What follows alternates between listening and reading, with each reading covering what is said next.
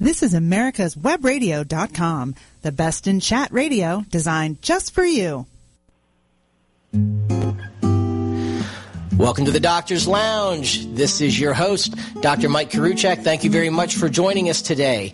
Uh, the Doctor's Lounge is broadcast on America's Web Radio and is available by podcast anytime that you would like. Just go to your podcast application and search under the Doctor's Lounge and you will find us. We thank you very much for your support. We are in less than two years up to nearly 20,000 podcast downloads a month and that is uh, not a reflection on us but on you, the listener, for uh, your support, and uh, and we are uh, very grateful for that.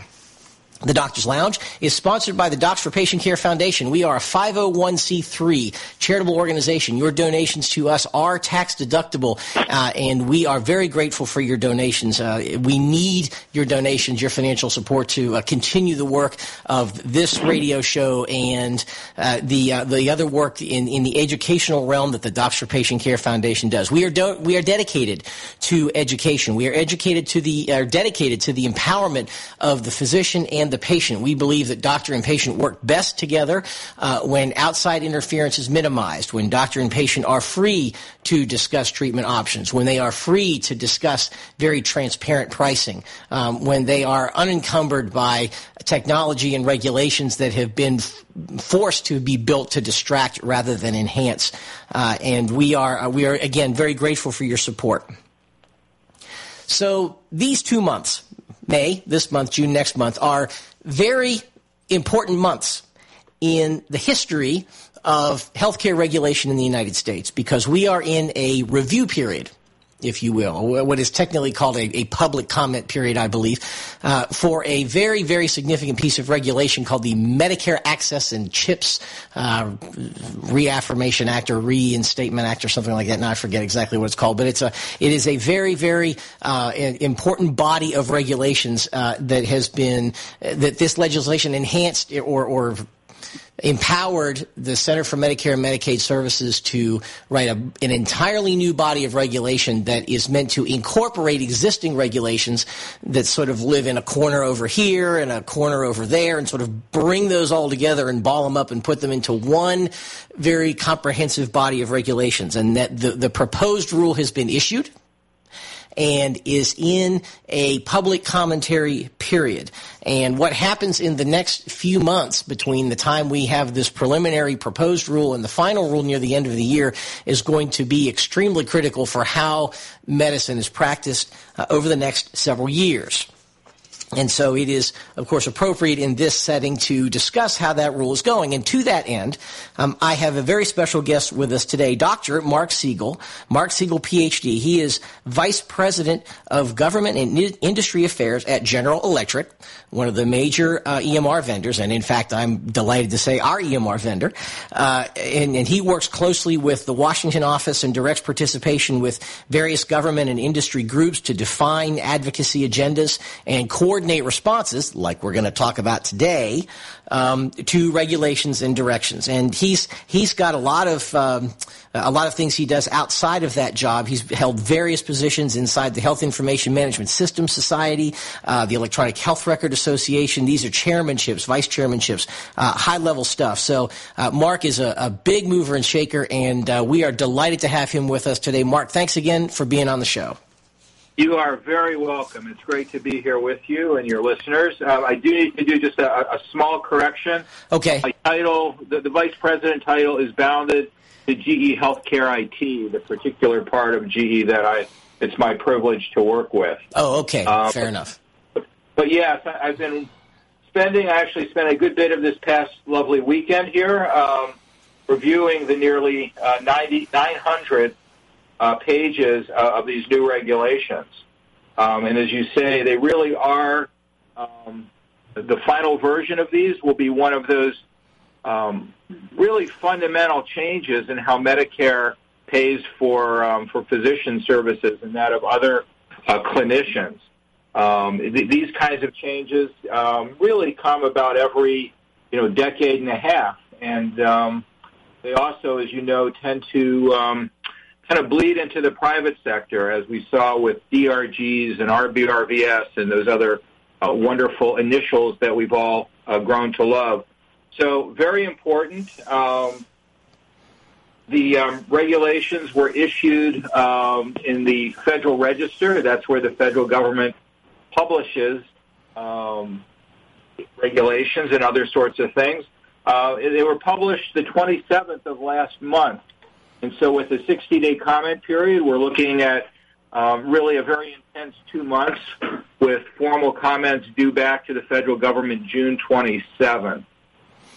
So that is, is, a good point to sort of encourage everybody who's listening that uh, you know if you have the time and the inclination, the more comments that come in, uh, the more powerful our voice will be. So after you listen to our conversation here uh, today, if you are so inclined, and I encourage you to do it, uh, please uh, pick up your proverbial pen, your keyboard, literally. There is a website for uh, that is uh, at um, cms.gov for entering comments, and and we we encourage you to do that because the more they hear from folks, and I don't care if you're a doctor or not the more that folks hear, the stronger uh, our voice can be, and the more they understand that uh, that they are, you know, thanks to social media and and internet technology and that sort of things. I think far more under uh, scrutiny than they have been the last time this came around, like you said, many uh, many years ago, Mark. So. Um, can you give us just an outline? And, and, this is actually a very heady question and, and, and, and difficult to do. Um, you know, uh, uh, you know, the fifty thousand foot view of, of what this regulation says and does, sure. and is or at least supposed to do. Absolutely, Mike. So first of all, this this um, legislation called MACRA um, that, that, you referenced did something that um, I think the um, uh, many of us have been hoping would happen for some time, uh, which is the repeal of the sustainable growth rate. It's that formula that Medicare has been using to annually adjust Medicare physician payments that as it sort of worked out over time, and in a past life I was actually involved in, in sort of the um, working at the American Medical Association on the, the predecessor of this and dealing with those policy issues. But it was you know, every year projecting to get doctor payments more and more in the hole, you know, approaching, you know, a 30% payment cut for a given year. And so every year Congress had to act to prevent that. Um, often they had to actually make changes um, to prevent those cuts, you know, a couple times a year. Th- those sometimes were called the doc fix. Yeah, we remember those. There were even times when uh, we uh, they they informally instructed us to hold our claims when the deadline Absolutely. passed, and the re- and the uh, and we couldn't submit claims to Medicare until they got the fix fixed.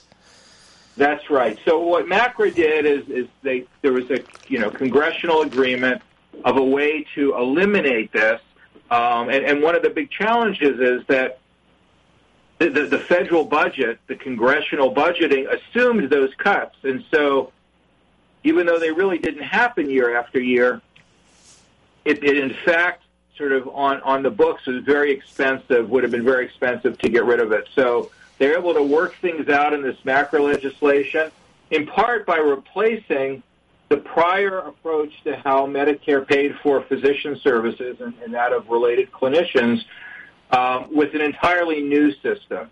Um, and, and, that system really has two tiers. The one that's closest to the current Medicare fee-for-service approach, uh, again, we, we, need more acronyms in healthcare, don't we, Mike? Yes, thank Kevin. Merit-based incentive payment system, or MIPS. And I think we'll all be hearing more about MIPS. Yes. And, and what MIPS does is it, it either replaces or integrates um, sort of much of the, the, the current alphabet soup of, of, programs that increasingly are becoming penalty programs uh, for physician payments. Um, meaningful use, uh, the PQRS program, the value-based modifier program. Meaningful use is, is, retained but kind of transformed, which we can talk about. Uh, PQRS and the value-based modifier program are really sunset and entirely replaced by this new system although it will, pick up on, uh, at least initially, on, on some of their components. Well, I think there's a fair amount of PQRS uh, DNA. I'm getting too many letters myself, but I think the DNA of PQRS is still in there in places. Absolutely, absolutely. And, and so MIPS will start affecting payments in 2019. and those will be based, um, and we can talk a bit more about this, but those will be based on, on what physicians do um, and other affected clinicians, what they call eligible clinicians, um, starting next year in 2017. Uh, as you know, um, for a variety of reasons, Medicare for these kind of programs generally does a two-year look back. And so payments um, in 2019 will be affected by what happens in 2017, which is obviously less than a full year away. And um, you know, this this program is heavily focused on quality measurement, on performance measurement, on, on the use of what they call certified EHR technology. So that's one track, and that's really, you know, a fee for service substantially augmented by by payment for value. The second major track is called the Alternative Payment Model track, or again, the acronym being APMs. And those um, folks who are involved in the most advanced APMs, especially those that, that, that take on significant risk, they're exempt from MIPS. They're, they're really exempt from, from much of the uh, specific, somewhat prescriptive nature uh, of these programs and will, you know, really be much more focused and affected by the, the policies of the alternative payment model, you know, which could be, for example, uh, a next generation accountable care organization or um, tracks two and three of the Medicare Shared Savings ACO program. So those become really the two major tracks um, of the program. Initially, um, CMS is projecting that most uh, what they're now calling eligible clinicians, they're actually doing some rebranding. So we all became used to talking about eligible professionals. They're now talking about eligible clinicians. And they're saying that most of these, at least initially, will be in the MIPS program. Uh, so, for example, they're forecasting, you know, about 700 to 750,000 eligible clinicians in this MIPS program versus about 30 to 90,000 in the advanced APMs. Although both their expectation and intent is that, that really things will shift away from MIPS over time to the advanced APM model. But in terms of what's going to affect the future of most docs, probably some 90% or more, it's really the MIPS program more so than the alternative payment model programs. Th- that's right. Uh, you know, one of the important points is that there, there, you can be in certain types of alternative payment model. Um, you're not exempt from MIPS, but you actually get some additional credit in, in, in one of the important MIPS categories, which we can talk about, called clinical practice improvement activities. Yes. Um, it's also worth pointing out that folks who participate in in some of the Medicare.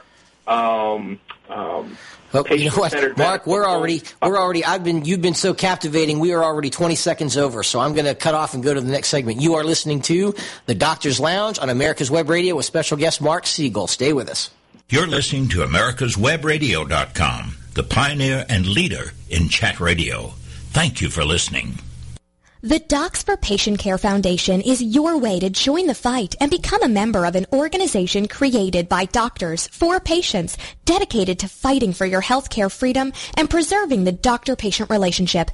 Get a pen and paper. Write down docs4patientcarefoundation.org. That's D-O-C-S, the number four, patientcarefoundation.org. Go to our site and please make a generous tax-deductible donation and join the fight today. Thank you. This is Dr. George. Join me Wednesday mornings for Medicine on Call and participate in a lively conversation. Learn what's happening behind the headlines in medicine. Understand Obamacare and learn how to protect yourself and navigate the system. The Docs for Patient Care Foundation is your way to join the fight and become a member of an organization created by doctors for patients dedicated to fighting for your healthcare freedom and preserving the doctor-patient relationship. Get a pen and paper. Write down www.docs4patientcarefoundation.org. That's www.docs4patientcarefoundation.org. Go to our site and please make a generous tax-deductible donation and join the fight today. Thank you. Welcome back to the Doctor's Lounge on America's Web Radio. I'm your host, Dr. Mike Koriwchak. Thanks again for spending time with us today. Uh, we are here with special guest Mark Segal, uh, Vice President of uh, Government and Industry Affairs at GE Healthcare IT. Hopefully got it right this time. Uh, he's been with GE over 10 years, and we are talking about one of the biggest pieces of legislation affecting the practice of medicine in the last, I don't know, let's say 10 years or so. Uh, this merit uh, incentive payment system, part of a new piece of legislation legislation called MACRA. Uh, and Mark, you were, I had to cut you off mid sentence. I apologize. We had to go between segments here, but I'm just going to let you pick up where you left off, uh, talking about uh, the MIPS program. Yeah, so I was just um, saying that uh, for this advanced payment models option, um, which is, is really going to be a tough bar to meet initially. Again, that's what exempts you from MIPS, and you're really focused on these new value based models that the law that Congress passed and that CMS is implementing specifically says that if you're in one of the patient-centered medical home models that's recognized by CMS through its innovation center, that you will automatically be considered in an advanced payment, um, an advanced APM. And so, for example, you may have seen, um, and your listeners may have seen, that they recently announced an expansion of the Comprehensive Primary Care Initiative. Um, called CPC Plus, um, and that will have two tracks. One very much like the current program, one that's you know kind of digs a bit deeper. Both of those, um, uh, for example, participants in those will be eligible um, to be considered in these advanced um, APM models. So again, just you know, one of those important details to, to keep an eye out. Uh, one of the other things I, I just want to emphasize is that for MIPS, which, as you said, is really what's going to affect most uh, physicians um, initially, um, in the first few years um, of the program, um, it, the first two years particularly, um, Congress specified that, that MIPS will apply to physicians as defined by Medicare, which is a bit beyond MDs and DOs, physician assistants, certified registered nurse anesthetists, nurse practitioners, clinical nurse specialists, uh, CRNAs, and then groups that include those categories. And then starting with payments in 2021, the Secretary of HHS can add other um, categories. So that, that, that's important in terms of both who's going to be initially affected and then uh, who will not be. In addition, they, have excluded uh, from this um, program from MIPS, as I mentioned, those that are qualifying participants in advanced APMs, um, or, or they have a category called partially qualifying. Also, those who are newly enrolled, first year uh, eligible clinicians in, in right. Medicare. Because they get dinged with no way of, of redemption until they're uh, been practicing, I think, two years, right? Right. So, yeah. so they don't get. I remember that. They, they just they they won't get dinged. They just won't. Um, I think um, they'll just have kind of the, the, the regular Medicare fee schedule well, payment. Well, no, well they get. I think they get dinged just for being new practitioners. I think you get a because I remember that when I was you know 20 years ago. I remember that that for the first two years I lived with a payment that was lower just because I, I hadn't been in in uh, in practice long enough, which I think is I, I I think I remember reading that was still in effect, but. Um, yeah, I'm, I'm not certain on that, but they won't they won't be sort of facing the, the, the penalties, potential penalty, penalties, and upside of this. Then also those folks who do very low Medicare billing will also right. be exempted from this. Something like below ten thousand dollars a year in, in billing, right. or so, I think that's right. the threshold. So let's just circle back to this the, this MIPS thing because I think there's in the in the MIPS standards there's four categories, right? There's quality, yeah, resource yeah. management, the EMR stuff, which now that has a new name too, right? Advancing care it information. Uh, yeah, and then so, we've got these quality um, practice improvement things. So why don't we uh, tell us about those? Yeah, so there's there's four categories in MIPS.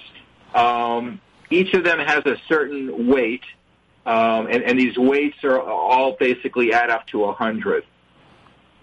Um, quality measures, um, submission of quality measures, um, initially, ultimately will be at 30%, but in the first year of the program will actually be half of, the total weight. Uh, measuring resource use, that's really the cost um, you know, of care for your patients.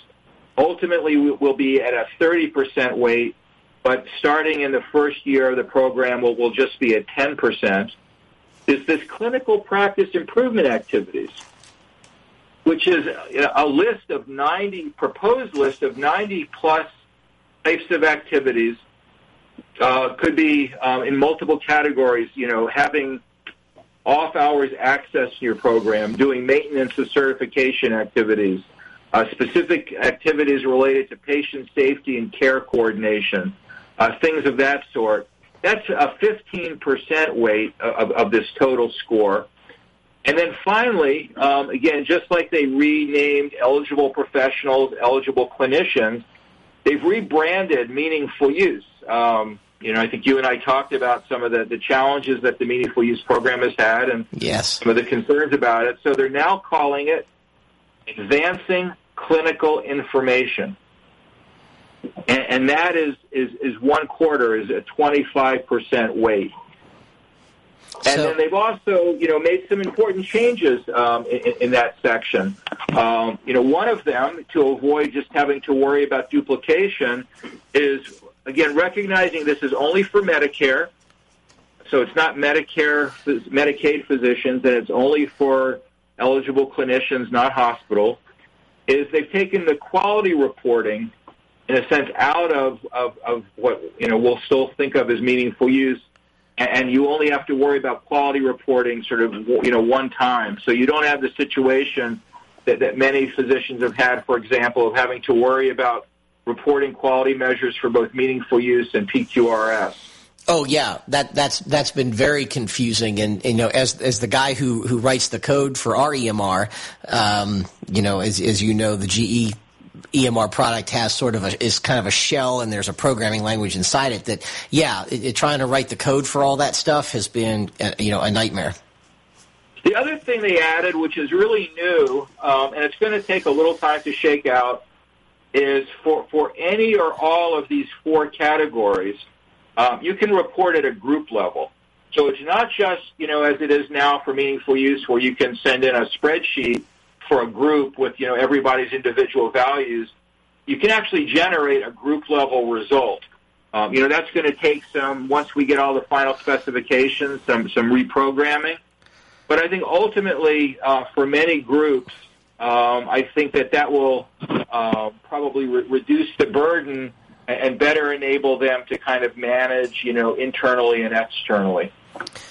So let's circle back to um, the uh, to the resource management thing, this value based resource thing, because this is something I don't think I, I, know I've never had a good handle on this. And you know, they talk about cost per capita or, or spending per beneficiary, but right. um, I don't I don't really you know we used to we had a, a, a capitated network that we took in the cap payments and paid out to our docs at fee for service, and we talked about a parameter called cost per unique patient. Uh, and right. I don't know if this is the same thing or it's measured differently than that. it, it is similar. So, so uh, one of the, the little bits of, of good news here is that unlike the other three categories of measures where you, you have to kind of collect the data yourself to an extent and submit it to CMS, for this category, they will collect, they, they will compute it themselves based on claims data as far as I can tell from reading it, there are three sort of main types of measures. There's what they call total cost per capita for all those Medicare beneficiaries who are attributed to you or to your group with a, an adjustment by specialty. There's also Medicare spending per beneficiary, and, and I believe both of these are existing measures in the relatively new uh, value-based modifier program. And then finally, what they've added is over 40 episode or condition measures um, that are applicable to, um, um, you know, to, to, to, different specialties. For example, there might be one on acute uh, myocardial infarction uh, management. And, and, so those would themselves, uh, those are kind of episodes of care that would then yeah. have the cost assigned with them. That sounds um, kind of ACO like, doesn't it? It does sound ACO like. Again, they're, they're, they're sort of again, particularly if you do it at the at the group level, uh, they'll adjust these, recognizing there's geographic variation in Medicare payments. They'll also adjust them uh, for beneficiary risk. Uh, and then one of the new things, and again, there's not a lot of detail in the rule, but starting a, a year from next January or January 1, 2018, it looks like there's going to be some additional information that'll have to be submitted on the Medicare claims to enable uh, patients to be associated with particular episodes of care um, and things of that sort. So that, that's something to watch. That'll be, again, the data will be collected by um, by CMS and then they'll have a, a scoring factor, um, and they'll compare back.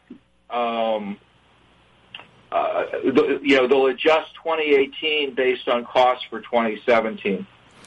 So we've got about what two minutes left in this particular segment. So let me throw this question at you and get your thoughts. Now, I noticed inside the advancing care information piece of this, the you know meaningful use by another name piece, there is this attestation piece that requires eligible clinicians to there's like a three part attestation regarding um, that you're pledging. You haven't configured your system to restrict interoperability or compatibility and that you haven't uh, you know implemented technologies to limit data sharing and that you've sort of you know made a good faith effort to you know exchange medical records when patients um, request. Uh, is that did that catch your eye whenever you all looked at this, or you know, it, it's caught the doc's eye quite a bit? Did, Mike. I'm, I'm, glad you called that out. So these were actually required um, as part of the MACRA legislation. So they weren't just thought up by CMS. Oh, okay. Uh, or at least the main one that you talked about. There, there's actually two attestations. I think one of them that CMS actually um, sort of is, is proposing itself and this is to cooperate with um, the various types of surveillance, either from the Office of the National Coordinator for Health IT or the certifying bodies that certify our, our, our products. And they're going to be doing increasing uh, in the field surveillance of products. And so one attestation is that you will actually operate with that, provide access to your EHR data, etc. The second attestation is a pretty complex one, three parts, as you said, focused around this concept called information blocking. Um, and um, again, I think you, you kind of outlined the key dimensions. I, I'd say that this is a really big deal. Um, I think it's uh, it's one that uh, is likely to generate a fair amount of uncertainty uh, you know, among the, the physician and clinician community. Definitely. We're end of segment. We're going to pick this up. We'll, we'll pick this up immediately in, in two seconds. Uh, you are listening to the Doctor's Lounge on America's Web Radio with special guest Dr. Mark Segal. Stay with us. The Docs for Patient Care Foundation is your way to join the fight and become a member of an organization created by doctors for patients dedicated to fighting for your healthcare freedom and preserving the doctor-patient relationship. Get a pen and paper. Write down www.docs4patientcarefoundation.org. That's www.docs4patientcarefoundation.org. Go to our site and please make a generous tax-deductible donation and join the fight today. Thank you. Did you miss a show that you really wanted to hear? All of our programs are available for download on americaswebradio.com and on iTunes. You can listen to your favorite programs on americaswebradio.com anytime you like. Don't be hoodwinked by the left who wants you to believe the fairy tale that we can power America on butterflies, rainbows, and pixie dust. I'm Marita Noon. Get the truth about energy on my show, America's Voice for Energy, only on America's Web Radio. The Docs for Patient Care Foundation is your way to join the fight and become a member of an organization created by doctors for patients dedicated to fighting for your healthcare freedom and preserving the doctor-patient relationship. Get a pen and paper. Write down docs4patientcarefoundation.org. That's D-O-C-S, the number four, patientcarefoundation.org. Go to our site and please make a generous tax-deductible donation and join the fight today. Thank you. You're listening to America'sWebRadio.com, the pioneer and leader in chat radio. Thank you for listening. Welcome back. You are listening to the Doctor's Lounge on America's Web Radio. I am your host, Dr. Mike Koriwchak. Thank you very much for spending time with us today. We have special guest Dr. Mark Segal from GE Healthcare, uh, Vice President of Governmental Affairs of uh, GE Healthcare IT, and we are talking about uh, a very big piece of legislation, probably the biggest that's come down the pike in several years, uh, called MACRA, and the legislation that uh, the Center for Medicare and Medicaid Service has released and proposed. And so we were talking about some of these attestations and some of these um, uh, practice improvement initiatives. So, Mark, I'm just going to let you pick up where you left off. Right, Mike. So, so as you picked up on, um, CMS, um, largely because it was required by the MACRA legislation, is requiring uh, providers who are subject to this to attest to, to three elements related to, to information flow, you know, interoperability uh, that they're not knowingly, will- willfully taking action to disable, you know, some of their functionality to limit its interoperability, that they're implementing, you know, available standards and technologies uh, to inv- involve that, you know, to ensure that their certified EHR technology can be connected, and there, there's a whole bunch of other words in that one, Yeah. and that they respond in good faith um, if they get requests to exchange information from patients, other health providers, or, or, or others, regardless of the, the you know the, the technology that that other party is using. You know, these are all I think really great aspirations. I think it's going to generate a fair amount of uncertainty and angst initially. Oh, um, yeah. given the reality of where we are, um, and particularly when you know folks are getting audited, and, and I think that. Um, you know, this is an area that I would certainly encourage people to comment on, you know, particularly from the, the clinician community, because again, these attestations will affect them most directly. Well, the trouble is, like you said, it's written into the legislation. So, you know, CMS is going to say, hey, our hands are tied. We got to put this in. But my concern is, does, does, the, does this kind of thing, I mean, are we moving toward an era where Medicare is going to be able to have back end connectivity to everybody's EMR so they can, you know, tap into your database at two o'clock in the morning, and by the time you come to work at eight, you you've been audited overnight with some sort of action. I don't think we're really there. I, I think the connectivity that's being required is really focusing at this point on you know EMR to EMR, hospital EMR to physician EMR. Um, you know, I, I think there, there, there, there's a whole other topic, and I haven't spent a lot of time on it around precision medicine, where for a cohort of patients, I think it's a million patient cohort that's being put together to, um, you know, to actually gather data around precision medicine, where they're looking for, you know, almost real time, you know, data submissions. You know, and, and that's something to keep an eye on. But I, I think right now this is really not so much focused on sending the data um, to, to, to Medicare, but really sending you know the data to to and from patients or to and from other doctors. Uh, I, I did want to just while we've got a few minutes, just just highlight some of the changes to what we've all know you know come to know as meaningful use, um, but but now they're calling this advancing care innovation um, information rather, and I think they really you know. Um, I know you've spoken with the acting CMS administrator, um, you know, Andy Slavitt. Yes. Um, I think the, the, the, the leadership at CMS really heard loud and clear uh, the concerns of, of physicians, hospitals, vendors with aspects of meaningful use. So they, they've, I think, taken some important steps to simplify it. Of course, it's explaining the simplification is pretty complicated. Um, Yeah. I, I Ironically. I'll just highlight a few things that they did. They moved generally away from the all or nothing approach to meaningful use now, where literally you could miss one measure by, you know, a hundredth of a point or a tenth of a point and, and you get nothing. Um, they've created a situation where you can get about half um, of the possible points in this category, re- really for the most part, for just reporting data, uh, for doing the, you know, the security and privacy piece or, or connecting to an immunization registry. And then the other half, um, you can get, you know, relatively few or, or the maximum by, by how well you score um, on the remaining measures. Um, starting with um, sort of what would have been stage three, it's a little, um, there's a transition period for those who are want to be in stage two next year. There's a total of eight measures in this performance ca- um, area across three key categories patient electronic access, coordination of care, and health information exchange. They have eliminated, interestingly, uh, CPOE and clinical decision support, really continuing down the path of, of eliminating measures that they call topped out. That is, people are generally scoring pretty high.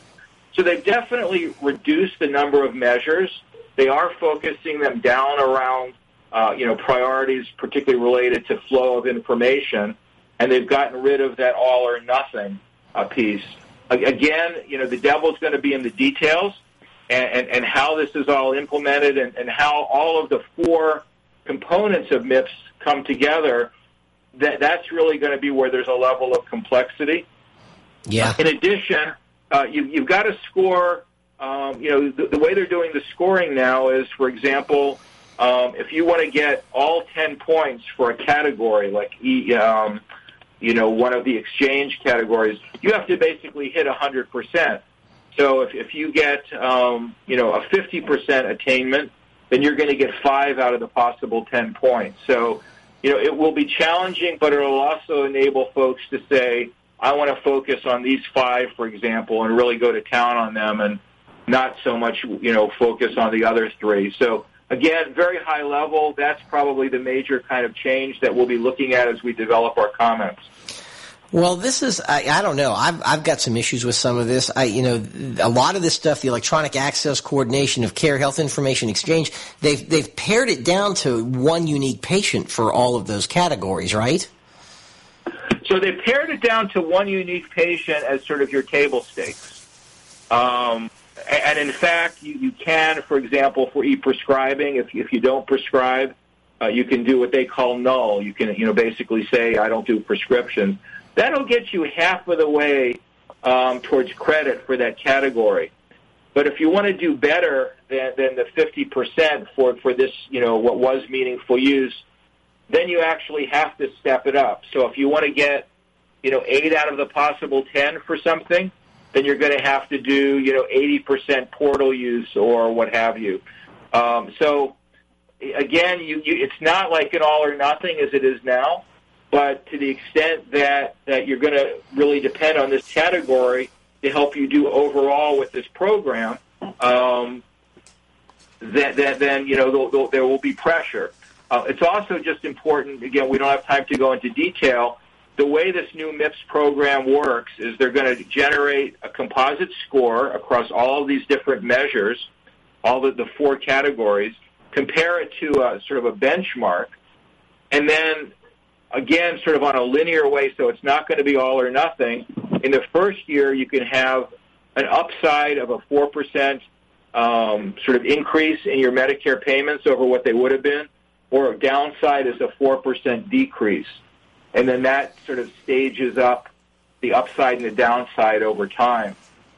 So in the aggregate, it's it's advertised to be revenue neutral. That you're basically taking from the underperformers to reward the overperformers. That's right, and it's, it's, there's an interesting little wrinkle here that if there's basically more underperformers than overperformers, then because it's supposed to be, as you said, revenue neutral, the extra actually can get shoveled over to the, the, the overperformers who could, could actually get three times that maximum. So if you had a lot of people underperforming, for example, at the highest level of the, you know, the high performers, instead of getting a 4% um, bump in their Medicare payments, they could get a 12% bump. Well, aren't they going to set those thresholds based on historical data so that doesn't happen? I mean, I, I know just enough about this to be dangerous, but I, I thought they were right, still working on where the thresholds are. Right. That that's definitely the intent is initially to set the threshold so that about half of the dollars will flow. Um, you know, will be sort of below, and half will be above. Yeah, some but that's sort of. going to be what you know. That's going to be the projection. That's not going to tell you what actually happens. So. Um, Right, but they'll probably move that threshold year to year as they accumulate more data. I'm guessing. Absolutely, absolutely. So, yeah, this uh, it, it, it's very difficult to plan ahead for stuff that's still so fluid. And, uh, you know, there, a lot of people are asking, well, what should we do to, to start to get ready for this? And the only answer I can give is, you know, comment and then hold your breath and wait and see what the final rule looks like. I mean, aren't we going to get into uh, the same kind of time crunch that we got into last year when they released the final rule for stage two, which required a 90 day reporting period and they released it with 86 days left in the year? I mean, there's there's, de- there's definitely that risk. The, the the rule has to come out by November 1 of this year. Again, that's, you know, if I'm doing my math, my, my Yeah. calendar right, that's two months before the new program starts. Now, I think what CMS is generally planning, and they're pretty upfront about this, is although over time, you know, they see MIPS really evolving.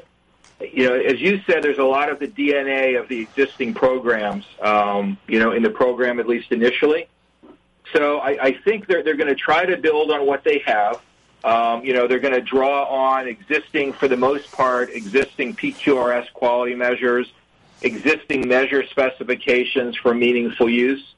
Um, but you know, it's still this is only a proposed rule, and and we've got to look to a final. So it's certainly something we, um, you know, as, as a vendor are, are concerned about based on past experience. You know, for us and and and for our customers, you know, we'll be emphasizing in our comments to CMS to avoid, um, you know, doing things in the final rule um, that that really, you know, for example, would cause us to have to do any reprogramming. Not because you know we don't want to do the work, um, although we'd rather do the you know work on the functionality you ask for, but because Yes. that's just not enough time. Because it is, as you said, it's a full year uh, program. Well, Uh, yeah, you you, know, got two months. You guys have, I mean, in, in 60 days, right, Mark, you guys have to retool your product and then we have to upgrade it and we have to retool our operations. I mean, Right now, I, I, what I'm hoping, and you know, I've talked with folks, you know, internally and, and, and other vendors through, you know, our trade association, is is that for the most part, the kind of changes that will be needed will be in the, you know, the tracking dashboards that that, that you talked about, right. as opposed to underlying, med, you know, measure logic. So as as we saw last year, you know, it's it's a little easier if the issue is um, you know, removing CPOE and clinical decision support, for example. I think one of the areas that will prove to be complicated initially is the group level reporting, um, just Yeah. because th- that could involve some real changes in logic. Again, that's optional, but you know, the, if you just look at the rule, I mean, it, it is a thousand pages. There's a lot of moving parts, and you know, Mark, I'm going to stop you right there. We are at the end of the segment. Um, you are listening to the Doctor's Lounge on America's Web Radio with special guest Dr. Mark Segal from GE. Uh, we'll be back in two minutes for the final segment. The Docs for Patient Care Foundation is your way to join the fight and become a member of an organization created by doctors for patients dedicated to fighting for your healthcare freedom and preserving the doctor-patient relationship. Get a pen and paper. Write down docs4patientcarefoundation.org. That's D-O-C-S, the number four, patientcarefoundation.org. Go to our site and please make a generous tax-deductible donation and join the fight today. Thank you. Hello, I'm Dr. Mike Koriwchak. Have you ever wondered what doctors talk about amongst themselves? If you do, join us on the Doctor's Lounge and hear the doctors' conversations amongst themselves. Join me and my co-host, Dr. Hal Scherz, every Thursday morning, 8 to 9 a.m. Did you miss a show that you really wanted to hear? All of our programs are available for download on americaswebradio.com and on iTunes. You can listen to your favorite programs on americaswebradio.com anytime you like. The Docs for Patient Care Foundation is your way to join the fight and become a member of an organization created by doctors for patients dedicated to fighting for your healthcare freedom and preserving the doctor-patient relationship. Get a pen and paper. Write down www.docs4patientcarefoundation.org. That's www.docs4patientcarefoundation.org. Go to our site and please make a generous tax-deductible donation and join the fight today. Thank you. You're listening to America'sWebRadio.com, the pioneer and leader in chat radio. Thank you for listening. Welcome back to the Doctor's Lounge on America's Web Radio. This is your host, Dr. Mike Koriwchak. Thanks very much for joining us and sticking with us all the way to the final segment. It is definitely worth your while. We have special guest Dr. Mark Segal from GE Healthcare. We are talking about uh, the latest – and certainly in several years the most significant piece of proposed regulation uh, coming from inside the Beltway called MACRA, uh, or the internal part of that called MIPS. And we were sort of talking about the guts of that. So, Mark, I, once again, I'm just going to let you pick up where you left off and uh, educate me and everybody else. Yeah, thanks, Mike. So, you know, you would kind of again raise the question of what what can people do now, right? Yes. And, and, and there's there's there's a few limits on that. One is um, this is a proposed rule, not a final rule. And, and CMS, you know, emphasizes that. And we, we've been there before, um, you know, with, with the various meaningful use proposed rules. You may remember there was a, a proposed rule when they added flexibility to meaningful use a couple years ago. And we all, you know, have to, in a sense, make bets. We have to make bets about, you know, what, what, what that's proposed is going to stay, what might change, how might it change. Um, I think we've also found that in general, although CMS does, you know, they have to by law, and I think by experience, they pay attention to comments received, they're also going to be very mindful of the tight timeline here.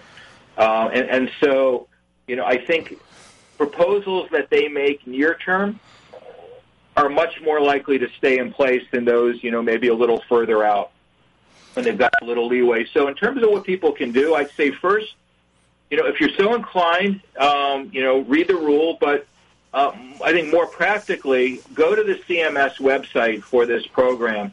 Um, they've really put together um, a, a, a, number of, of, sort of fairly digestible materials uh, with nice graphics. You know, three pages, six pages, uh, thirty pages if you're a glutton for punishment.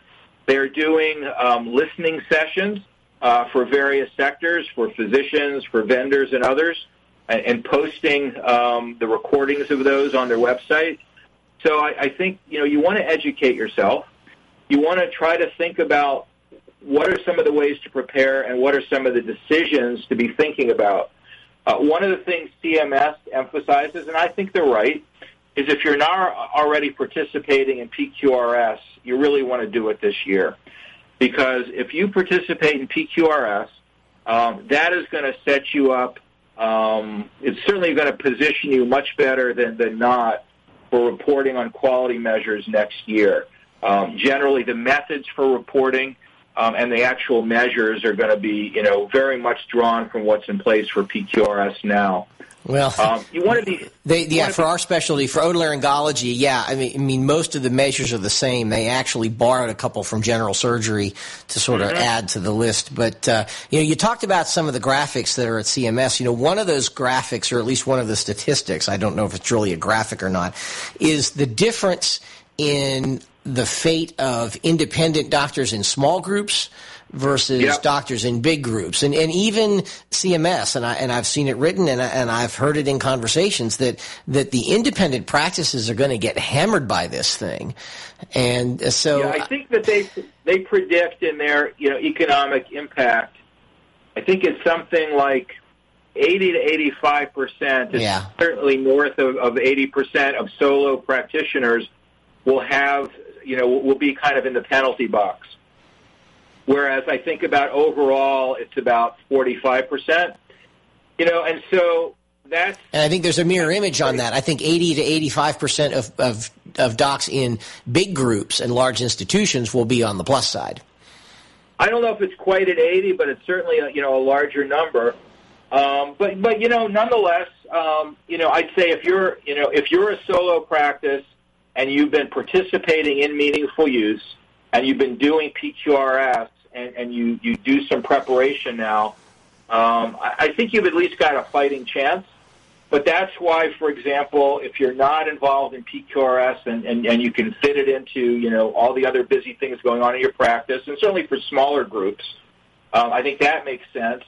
The other thing to, to think about is, um, you know, there are some decisions that can be made in terms of affiliating with accountable care organizations or patient-centered medical home projects.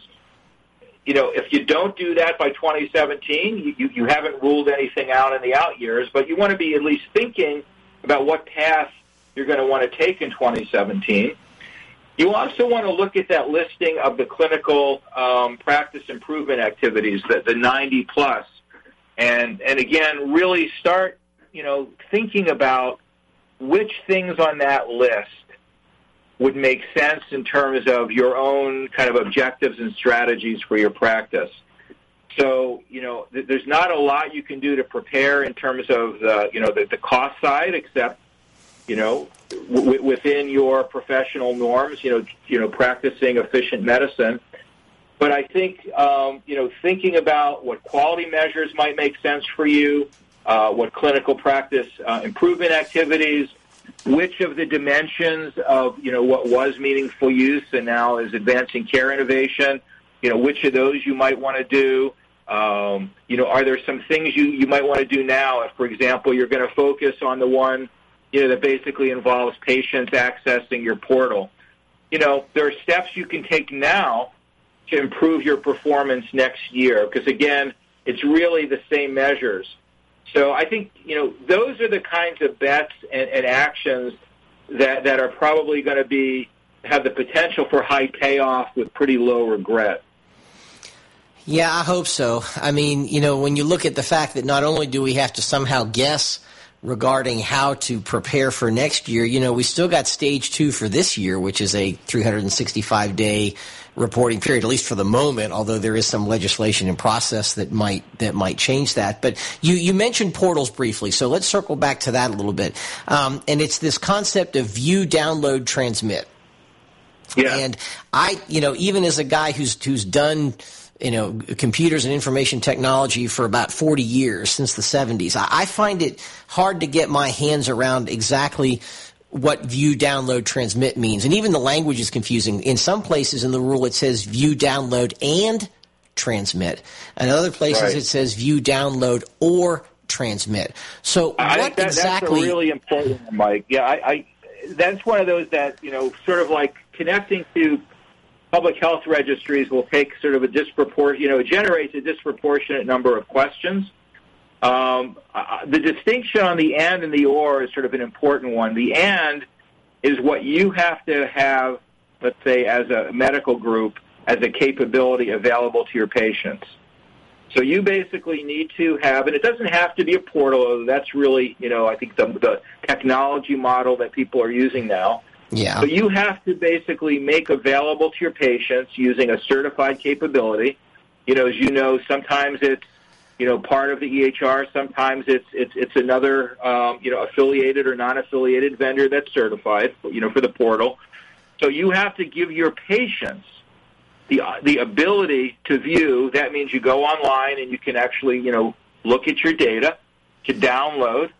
Again, you know, you, you download, I think, a, you know, typically a PDF um, or maybe an Excel format to your computer, or transmit, which is, I think, been sort of more complex because you get into, you know, particularly privacy and security issues. But that's where you might transmit your information um, to, you know, to another physician um, or some authorized, you know, um, somebody that you as a patient would, would want to exchange it with. So that's where the and is. It's the capability that you need to make available. The or is when you start looking and it's a smaller number at, at what percentage of your patients take advantage of this um, capability. And there, you get full credit if a patient just goes online and views it. Um, and again, you know, the, the different EHRs and portals have ways to count that. Um, you know, so you're really looking at any mix of viewing, downloading, or transmitting from the patient standpoint is how you get to the credit for the second measure, which again is not looking at capability, but it's looking at what patients actually do. And I know that's been a real challenge for physicians to understandably, you know, to be responsible. Not it's one thing to be responsible for the you know a technology deployment you control, but it's hard to be responsibility for what your patients do. Similarly with secure messaging. Well, that's been the that's been the huge problem, Mark. Is that you know I'm not sure that there's really that much patient demand for that because we studied this we studied this about four or five years ago. We compiled data uh, with our uh, with our second portal vendor, which is now no longer with us, but um, that uh, we looked at uh, you know beyond the initial contact where patients logged in and filled out all their medical history and all their demographics and all that kind of stuff. So it all sort of got pushed to their new patient note on their first visit. And beyond that event, patient interest in using the portal was minimal.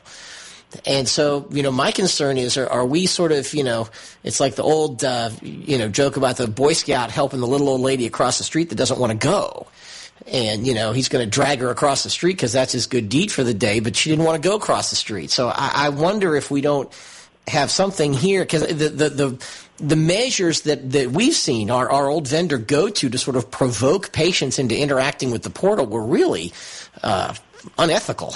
I mean, they were scary.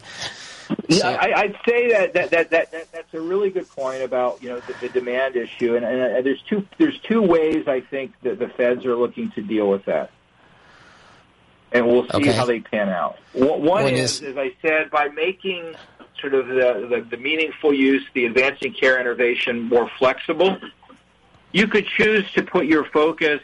You could choose to de-emphasize, you know, the, the, the patient use. You still make it available but you, you just you, you, you, put your focus elsewhere, you know, on exchanging with other clinicians, for example. Secondly, and again, this is really new, is as you know, there's a focus, and it comes with the next uplift in certified EHRs, a focus on APIs, a, a technology way. Yeah, talk about that. That's a big deal. Yes. So an, an API is, is, is a sort of a technical interface that enables um, an application. We're all used to apps, you know, on our smartphones or our tablets. It enables an application, an app, Fitbit, for example, to to get access to data um, in, in another application. And so there's a requirement. There's a new standard, um, a new HL7 standard called FHIR. Again, the acronym all caps FHIR. It's a, a standard for how these APIs can be developed, and so basically, as sort of a parallel requirement from both the technology side and, and, and your side as a, as a physician, we'll all need to support, in addition to the sort of portal, view, download, and transmit, also having that ability to have an API so that patient apps, for example, might be able to, to access just the data you know they're interested in. Let's say to track Yeah. their their diabetes or their their weight loss or their congestive Without heart failure. or whatever. overwhelmed. So- Mark, we're at the we are at the top of the hour. We are we are finished, believe it or not. You are listening to the Doctor's Lounge on America's Web Radio with special guest Mark Segal from GE. Thanks so much for being with us. You're listening to America's America'sWebRadio.com, the pioneer and leader in chat radio. Thank you for listening.